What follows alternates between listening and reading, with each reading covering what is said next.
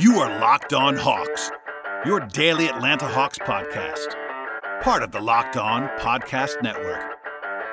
Your team every day.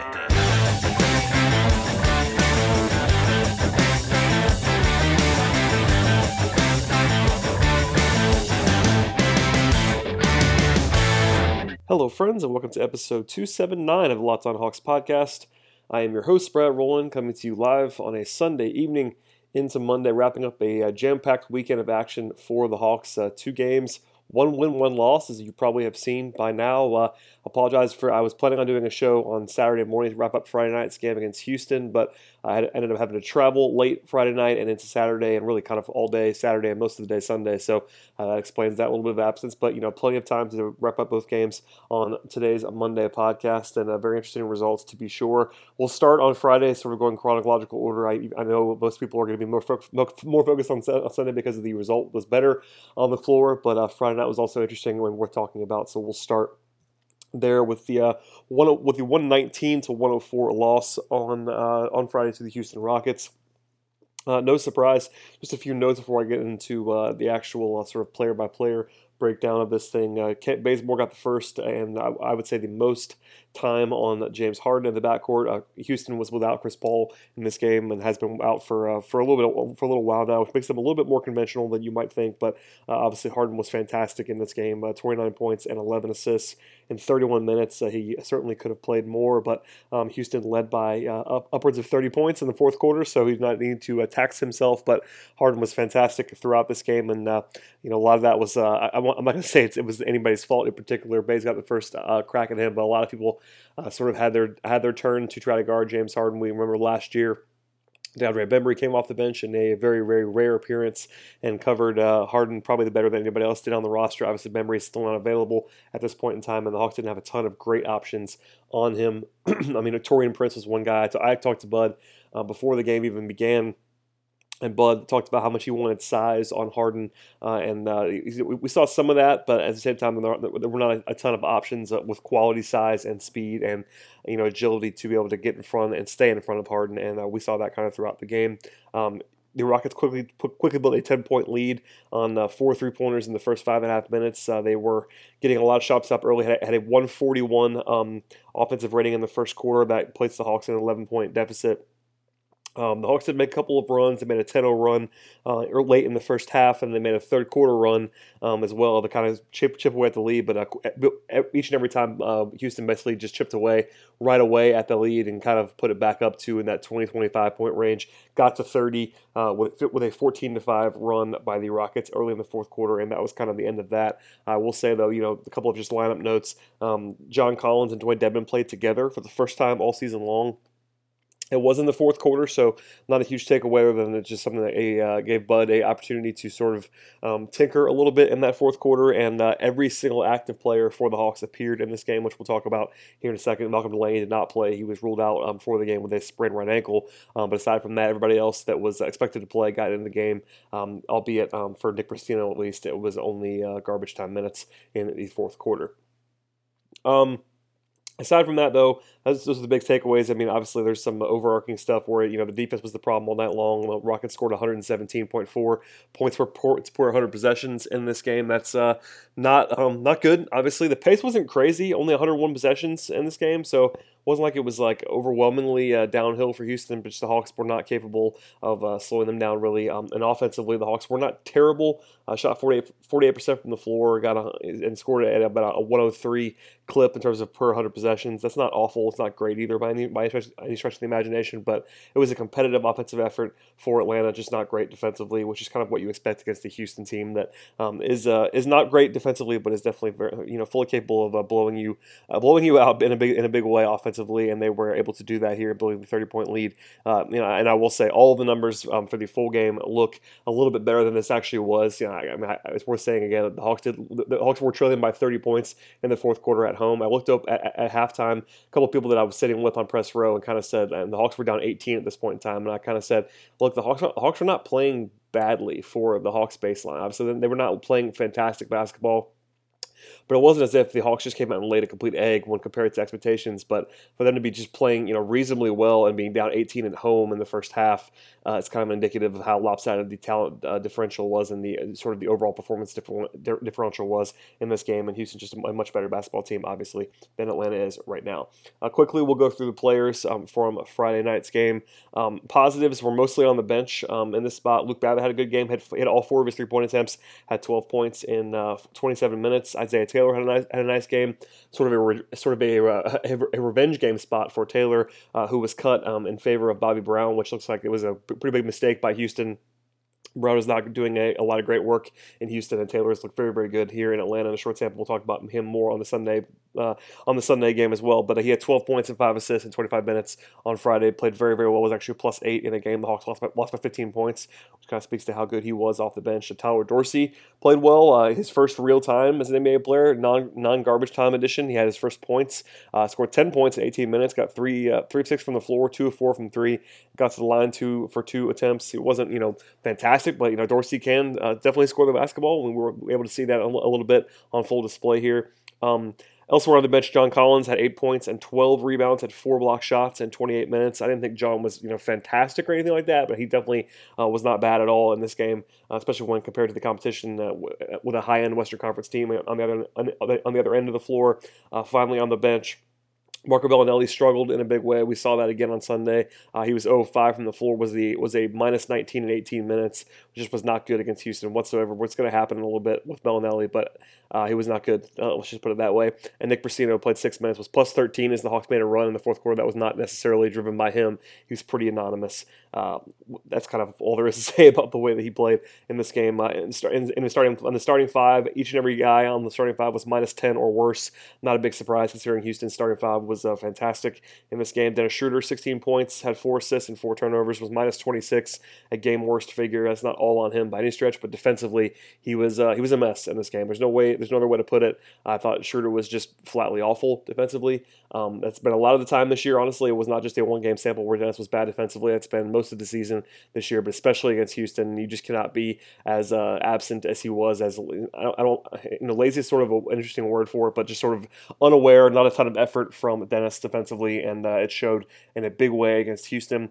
Uh, Kent Bazemore played uh, reasonably well. I thought 18 points on 14 shots, was 0 of 5 from three, so it felt like he was.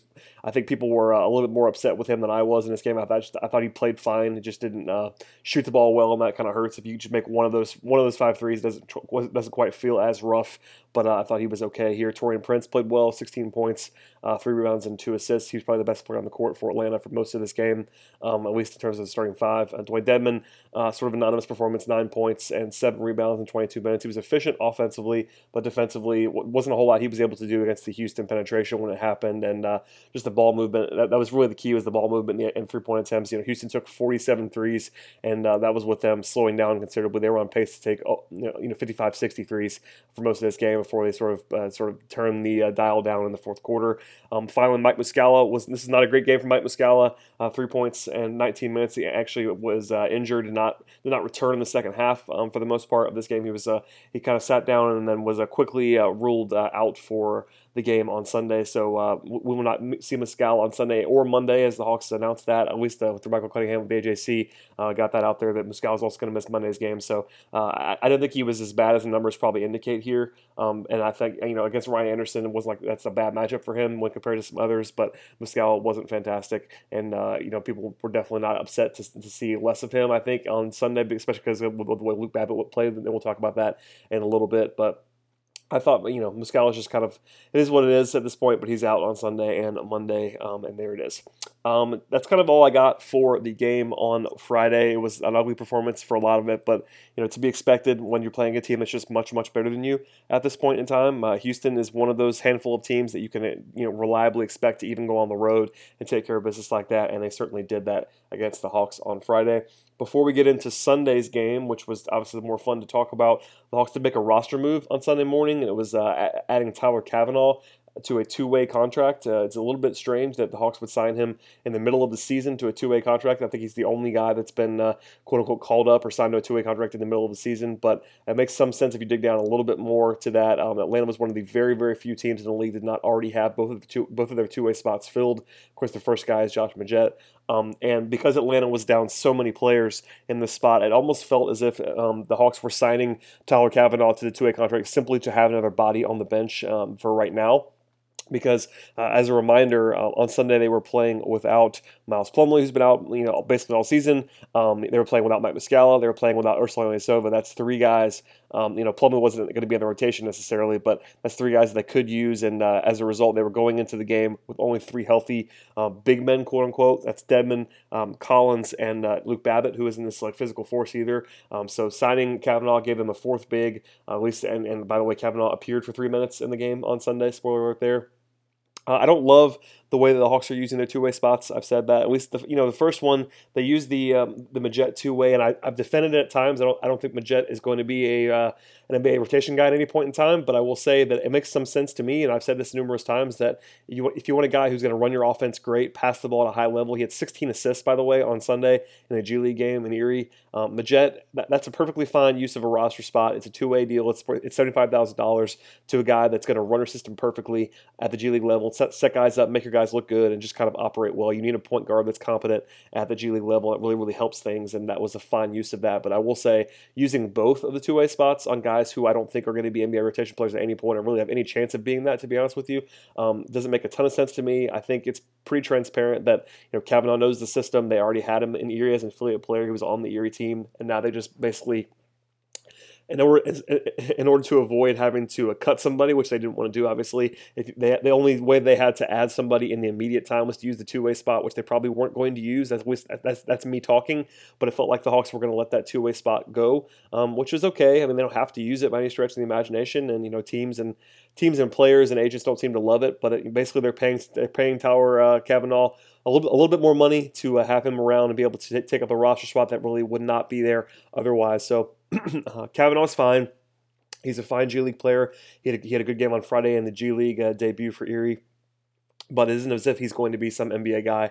I, I don't think he'll be around much at the, at the at the Atlanta level this year unless you have injury problems. But right now, obviously, you know if Ilyasova still remains out on Monday, I expect him to be uh, in Atlanta with the Hawks and maybe even play. I mean, um, it's Bud is not like to go and cut, cut this rotation down a whole lot, and they just don't have any bigs right now. And they, I mean, they could play they they could play small, and they played a little bit of small ball on Sunday, but still, just having that warm body seems to be appealing to Atlanta. Again, I don't love the way they've done this. I think I'd like to take at least a little bit of an upside hit on one of those two two way spots. But uh, the Hawks have made that decision, and clearly they don't love the two way concept. I don't think, but uh, they're they're making it work for them, and that's uh, something that's uh, just has to be said. Uh, by the way, Cavanaugh, 23 years old. In case you guys have uh, sort of forgotten this, he was in camp for the Hawks, so till nearly the very end.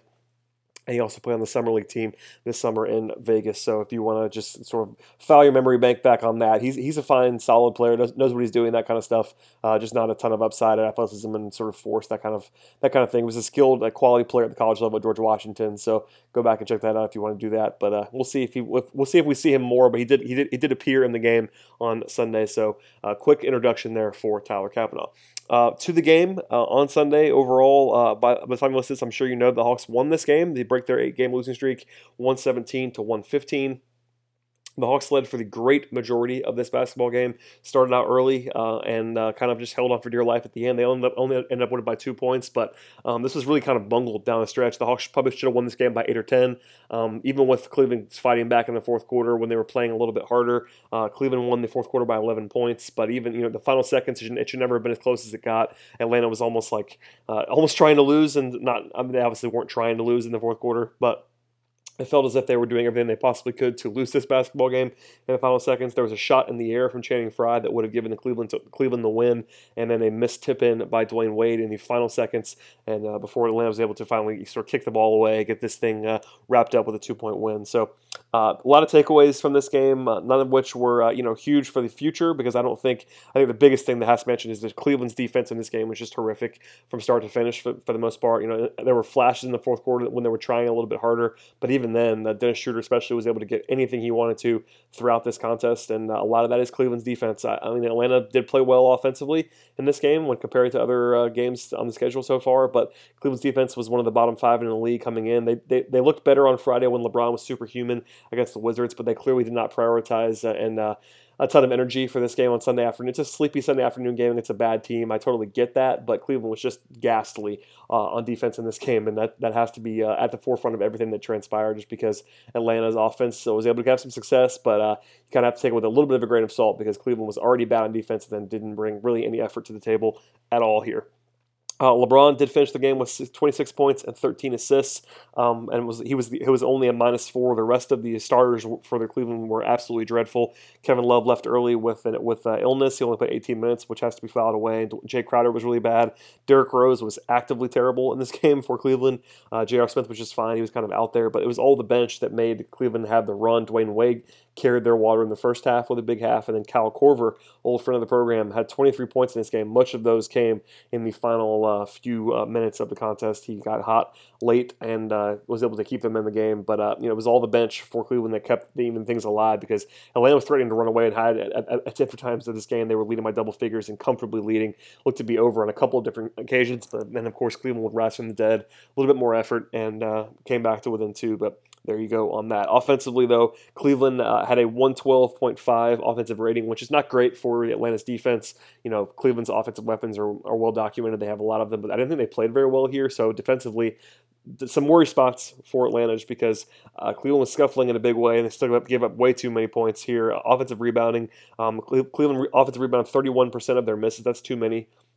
They had 15 offensive rebounds. That's just too many to give up to a team that's already going to be beating up on you a little bit offensively anyway. So that's something to file away for the future. But aside from that, uh, we'll focus on Atlanta. Um, Dennis Schroeder, I mentioned before, was very, very good offensively. This is probably his best game of the season, I think, personally, offensively. Uh, you know, a lot of that, again, was because of Cleveland's defense, but 28 points and nine assists. Uh, had six, it did have six turnovers, uh, you know, that has to be said as well, but 31 minutes was 9 of 13 from the floor, 2 of 3 from 3, and made all 8 of his free throws. Dennis was basically able to get anything he wanted offensively, was under control throughout the game, no circus craziness, and uh, was very, very efficient in a good way for Atlanta, and that was a huge thing. Just able to take advantage of something that Dennis has to do is take advantage of good matchups, and he was able to do that here. Derrick Rose is an actively bad defender. Uh, they don't really have anybody on this roster right now that can really guard point guards effectively, so uh, Dennis was able to take advantage of that, and shouts to him for doing so. Uh, Kent Bazemore, 14 points, 9 rebounds, and 7 assists in 35 minutes. Was 4 of 11 from the floor and 4 of 8 from 3, which is not great at all.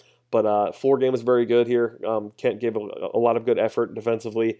Um, you know, him him guarding LeBron is never going to go well. We've seen that movie a number of times, but uh, Kent at least gives effort there and was uh, was plus eight when he was on the floor in his 35 minutes. I thought he played very well in, terms of the all court impact, and uh, even when he had the ball in his hands, there was uh, there was some good moments from Kent.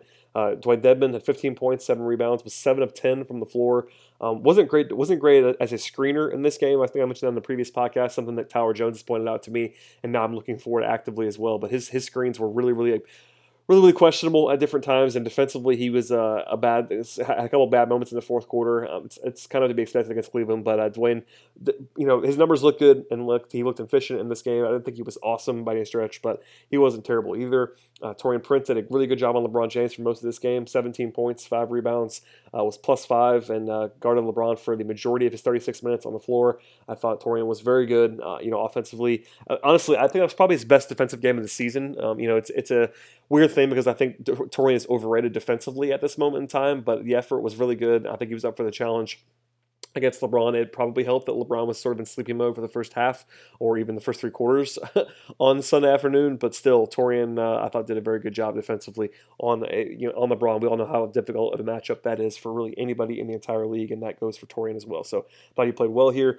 Uh, Luke Babbitt was the story, though I will say, um, in terms of uh, you know Schroeder had the best game overall, but Luke Babbitt had, had his career high in minutes played. Uh, he's been in the league for quite some time, and but he'd never played 42 minutes in an NBA game. He did that on Sunday. Uh, most of that has to do with the fact that the Hawks don't really have anybody at power forward right now. Um, Bud did use John Collins as a power forward in non-garbage time for the first time all season, but it was a very small amount of time. But he did that, and uh, you know Tyler Cavanaugh only, only, played three minutes, so that that left the other 42 minutes of power forward time to Luke Babbitt. Um, and there you go.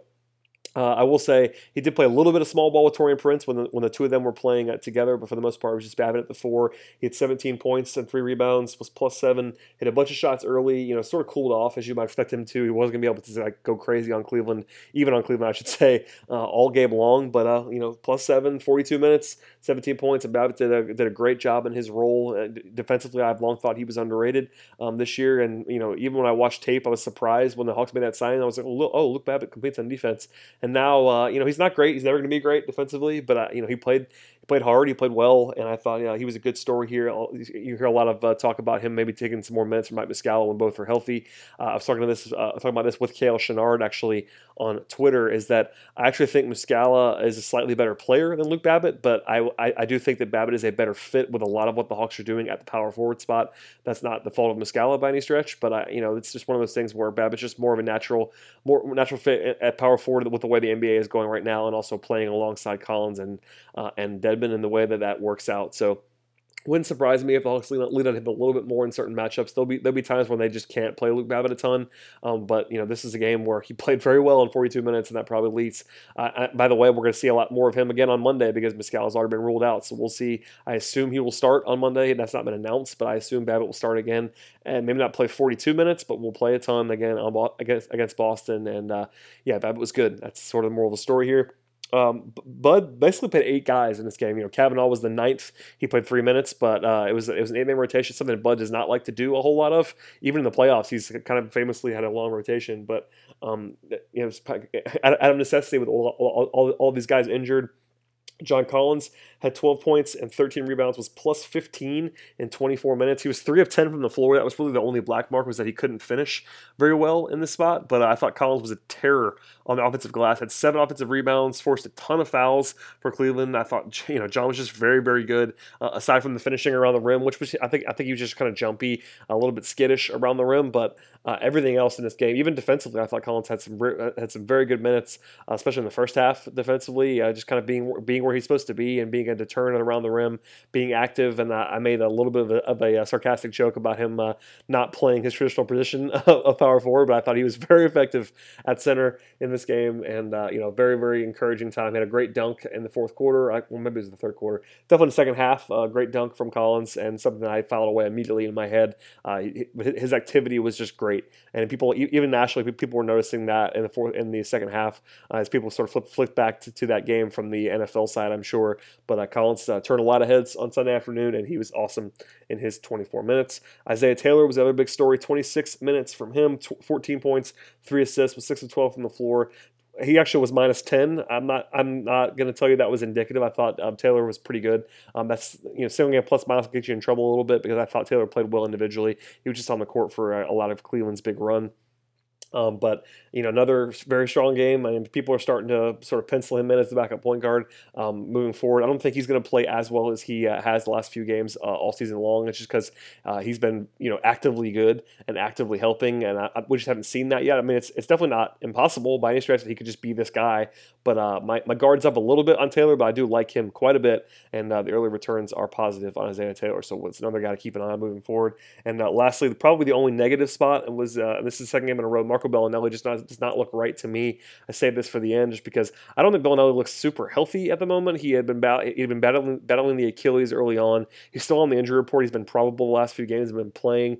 I think a lot of that's probably because the Hawks don't have a, a, whole lot of other options. He does not look great to me, though. It's two, two games in a row where he did not look good, even did not look active necessarily and healthy or springy. Not that he's the best athlete in the world anyway, but um, you can definitely tell he's not um, feeling it right now after a hot start to the season. We'll see if that if he's able to bounce back on Monday, but uh, we'll keep an eye on Belinelli because the Hawks need his creation quite a bit in an ideal sense because uh, right now without it, you know, they were able to score efficiently against Cleveland. A lot of it's Cleveland again, but Belinelli uh, is going to be on the floor when the Hawks need offense this year, and uh, he's not been great the last couple of games.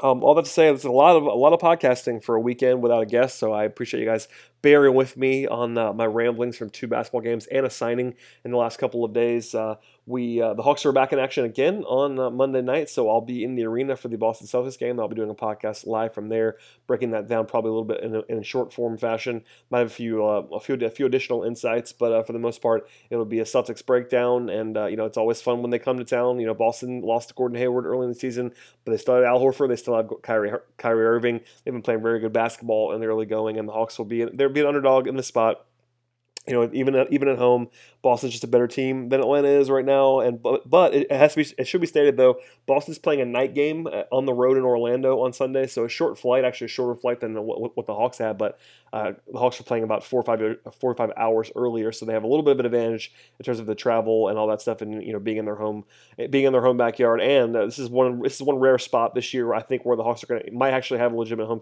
home court advantage because uh, Hawks fans do not like the Celtics, and uh, they might they might come out in mass even on a Monday try to get um, get some people in the building and uh, sort of have that negativity about the Celtics in the building, that little bit of buzz that usually follows them around at Phillips Arena when they arrive on an annual basis. So stay tuned for that. We'll be back on Tuesday morning. I appreciate everybody listening to the podcast as always. Uh, subscribe to the show anywhere you want to, whether it be Apple Podcast, Stitcher, Google Play, um, wherever you like to find your podcast. We will be there. If we're not, please tell us, and we'll get there as fast as we can. I promise you that. And uh, we'll see you guys live from Phillips Arena on Tuesday morning.